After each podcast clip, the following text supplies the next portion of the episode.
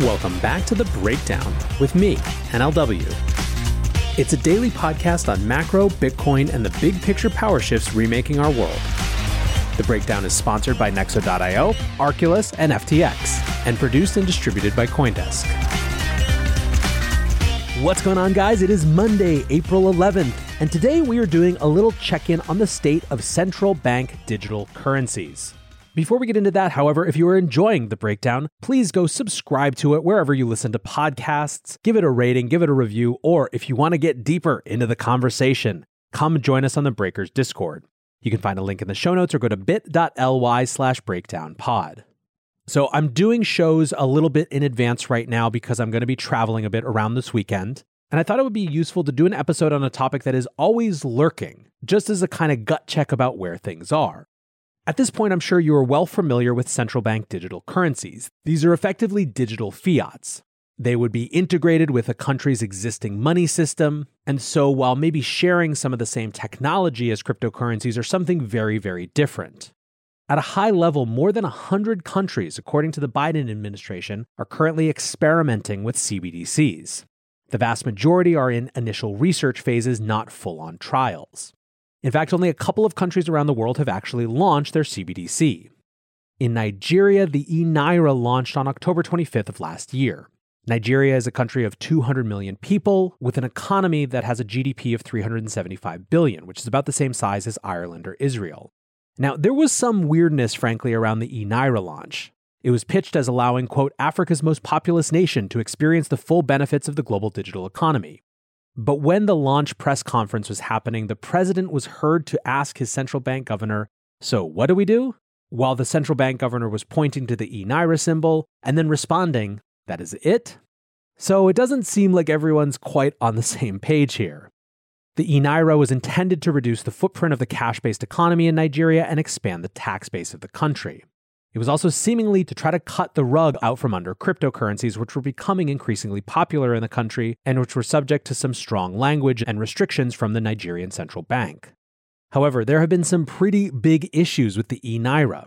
First, it needs mobile data connectivity, whereas other alternative fintech payment systems are able to be used with just mobile text messages.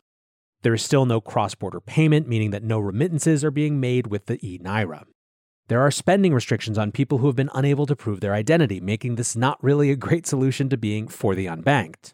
And according to Tech Monitor, quote, almost as soon as it was launched, users complained of poor functionality and the app was briefly withdrawn from the Google Play Store for improvements. At the beginning of March, Economic Confidential wrote, four months after launch, major vendors shun eNaira. In the Caribbean, there are a couple of live projects as well. Something called Dcash is live as a part of eight Eastern Caribbean nations' monetary union, although it's had a lot of issues. The platform crashed on January 14th and was only restored after a two month outage on March 9th. According to Bloomberg, there are only about 4,000 people using the platform, and it's only being accepted by about 120 merchants. In the Bahamas, it sounds like the Sand Dollar project is going a little bit better, with it being integrated into the existing banking and clearance system as an additional channel rather than a completely parallel and detached system. They're still sort of in a trial phase, but it is live. In March, the central bank governor, John Rolle, said we are that much closer to achieving a seamless ecosystem between the digital and physical versions of the Bahamian currency. After months of beta testing, troubleshooting, and refining the transaction process, we launched this phase with confidence in the integrity of the system we have created. We view the sand dollar as complementary to physical cash in that the Bahamian currency can move between physical and digital spaces without losing any value. So, as you can tell, it is still very early days for this, given that there's only a couple of places where there's anything resembling a live CBDC. So, what now about the big players, the US, the EU, and China?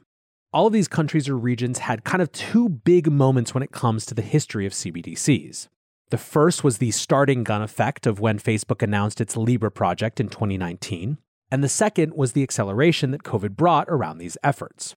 If you remember, the original COVID 19 relief bill had a CBDC in it before that was removed. Let's start with China, though, as they are widely seen as the farthest along. As of January, from TechCrunch, 261 million individual users, as opposed to enterprises, which is about one fifth of the population, have set up the eCNY wallet. 87.5 billion yuan, which is about 13.78 billion US, has been transacted using the digital currency. This is according to official People's Bank of China notes. The ECNY wallet is now downloadable in Chinese app stores, but it's only usable in a set of pilot cities. And I thought this was an interesting quote. In terms of its relationship with China's popular payment systems, the PBOC said in its report that ECNY is supposed to complement rather than replace WeChat Pay and Alipay. This is interesting because China spent the better part of the last few years bringing to heel these private sector money companies and bringing them within its sphere of influence. Now, one interesting note from March shows that there are still some legal things to be worked out with the Chinese digital yuan. The president of the PBOC's Nanjing branch has proposed amendments to the administrative law governing Chinese legal tender to consider the digital yuan. The law at this stage does not make clear the relationship between digital and physical yuan. But as all of this is going on, infrastructure continues to be built out. UnionPay is about to launch a self service ECNY integration, which is designed to help existing merchants get set up to accept the CBDC in under five minutes.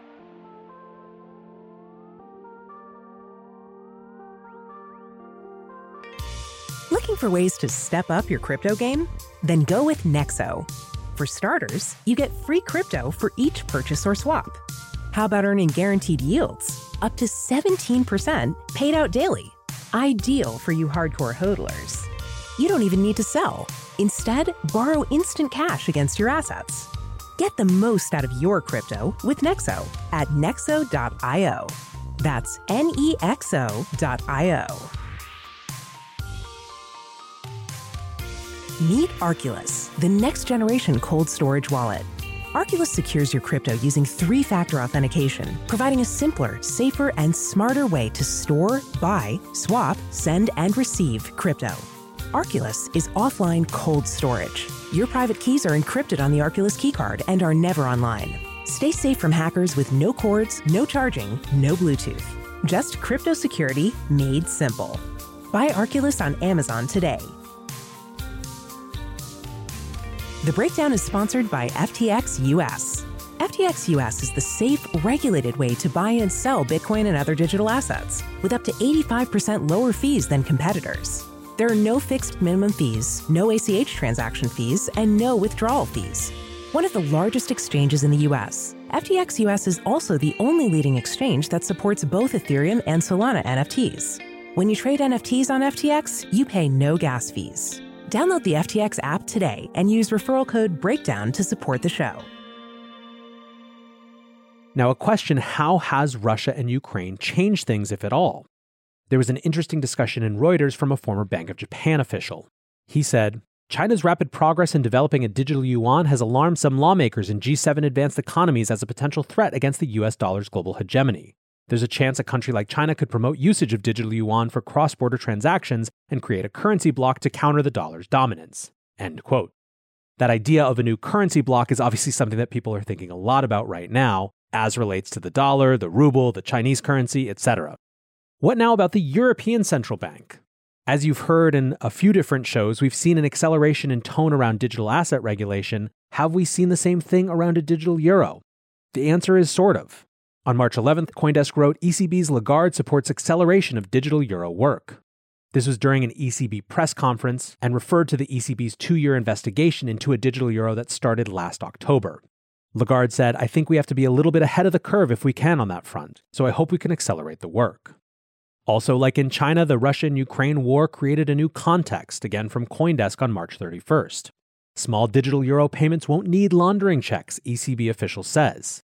The article writes a potential new digital euro would allow anonymous transactions for small payments in spite of anti money laundering norms, a leading member of the European Central Bank said. The suggestion stands in contrast to proposed rules for private cryptocurrencies like Bitcoin, where lawmakers are debating a plan to outlaw privacy for even low value transactions. You really don't love to see it.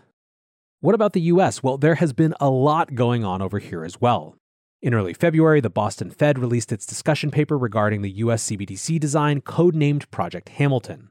And then in March, the White House released the long awaited executive order on cryptocurrencies that included a call for governments to, quote, explore a U.S. central bank digital currency in the event that issuance is deemed in the national interest.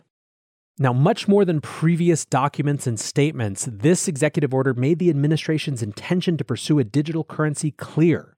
Whereas the Fed has hedged in the past, this document did not. One of the six bullets on the summary fact sheet was, quote, explore a U.S. central bank digital currency by placing urgency on research and development of a potential United States CBDC should issuance be deemed in the national interest. The order directs the U.S. government to assess the technological infrastructure and capacity needs for a potential U.S. CBDC in a manner that protects American interests. The order also encourages the Federal Reserve to continue its research, development, and assessment efforts for a U.S. CBDC, including development of a plan for broader U.S. government action in support of their work. This effort prioritizes U.S. participation in multi country experimentation and ensures U.S. leadership internationally to promote CBDC development that is consistent with U.S. priorities and democratic values. Now, while the EO was greeted largely with enthusiasm in the cryptocurrency industry, particularly around the productive tone as it related to digital assets as a whole, there was some concern, especially from the crypto aligned part of Congress and the Senate, on the CBDC provisions. On March 30th, Congressman Tom Emmer tweeted the U.S. is not, quote, behind China on crypto. CBDCs are not crypto, they're a government surveillance tool. Crypto creates freedom, it doesn't destroy it. Remember, earlier in the year, Emmer had introduced legislation that would prevent unilateral Fed control of a U.S. digital currency. In a statement at that time, Emmer said as other countries like China develop CBDCs that fundamentally omit the benefits and protections of cash, it is more important than ever to ensure the United States digital currency policy protects financial privacy, maintains the dollar's dominance, and cultivates innovation. CBDCs that fail to adhere to these three basic principles could enable an entity like the Federal Reserve to mobilize itself into a retail bank, connect personally identifiable information on users, and track their transactions indefinitely. Not only would this CBDC model centralize Americans' financial information, leaving it vulnerable to attack, but it could also be used as a surveillance tool that Americans should never tolerate from their own government. Senator Ted Cruz also just released something very similar in the Senate. Meanwhile, on the other side of the aisle, Warren has come out in favor of a central bank digital currency. So, seemingly some partisanship growing, but don't let that fool you as it's not that simple. There is another entire type of CBDC bill in the eCash bill. It was introduced in the House by Stephen Lynch, the chair of the House Financial Services Committee's FinTech Task Force. This is basically a CBDC without the central bank. The act would instruct the Treasury, not the Fed, to lead a pilot program to test the digital dollar safety, functionality, and interoperability with other payment systems and financial institutions. This would be something that would be on cards, on mobile wallets. It would have a physical dimension. According to a press release, the bill mandates that the eCash includes features, quote, generally associated with the use of physical currency, including anonymity, privacy, and minimal generation of data from transactions. Not only that, but the digital dollar must also work for peer to peer payments offline and be stored on hardware devices that are, quote, distributed directly to the public. I think it's clear that there is going to be a much bigger debate around not just central bank digital currencies in the US, but cash and monetary privacy more broadly. And it's a conversation we sorely need to have. So I think it's safe to say that we are nudging towards the CBDC era. It is not fully here yet. You don't have any of the great economies with the CBDC up and running, although China is certainly getting close. This conversation about CBDCs is going to shape discussions of stablecoins and crypto regulation more broadly. And frankly, I think it's a good thing that we're making financial privacy such an issue now. But with that, I want to say thanks again to my sponsors, Nexo.io, Arculus, and FTX, and thanks to you guys for listening. Until tomorrow, be safe and take care of each other. Peace. Hey, Breakdown listeners, come join Coindesk's Consensus 2022, the festival for the decentralized world, this June 9th through the 12th in Austin, Texas. This is the only festival showcasing and celebrating all sides of blockchain, crypto ecosystems, Web3, and the metaverse, and is designed for crypto newbies, investors, entrepreneurs, developers, and creators. Don't miss speakers like Cathie Wood, SBF, CZ, Punk6529, and Joe Lubin, to name just a few. Use code BREAKDOWN to get 15% off your pass at Coindesk.com slash consensus 2022.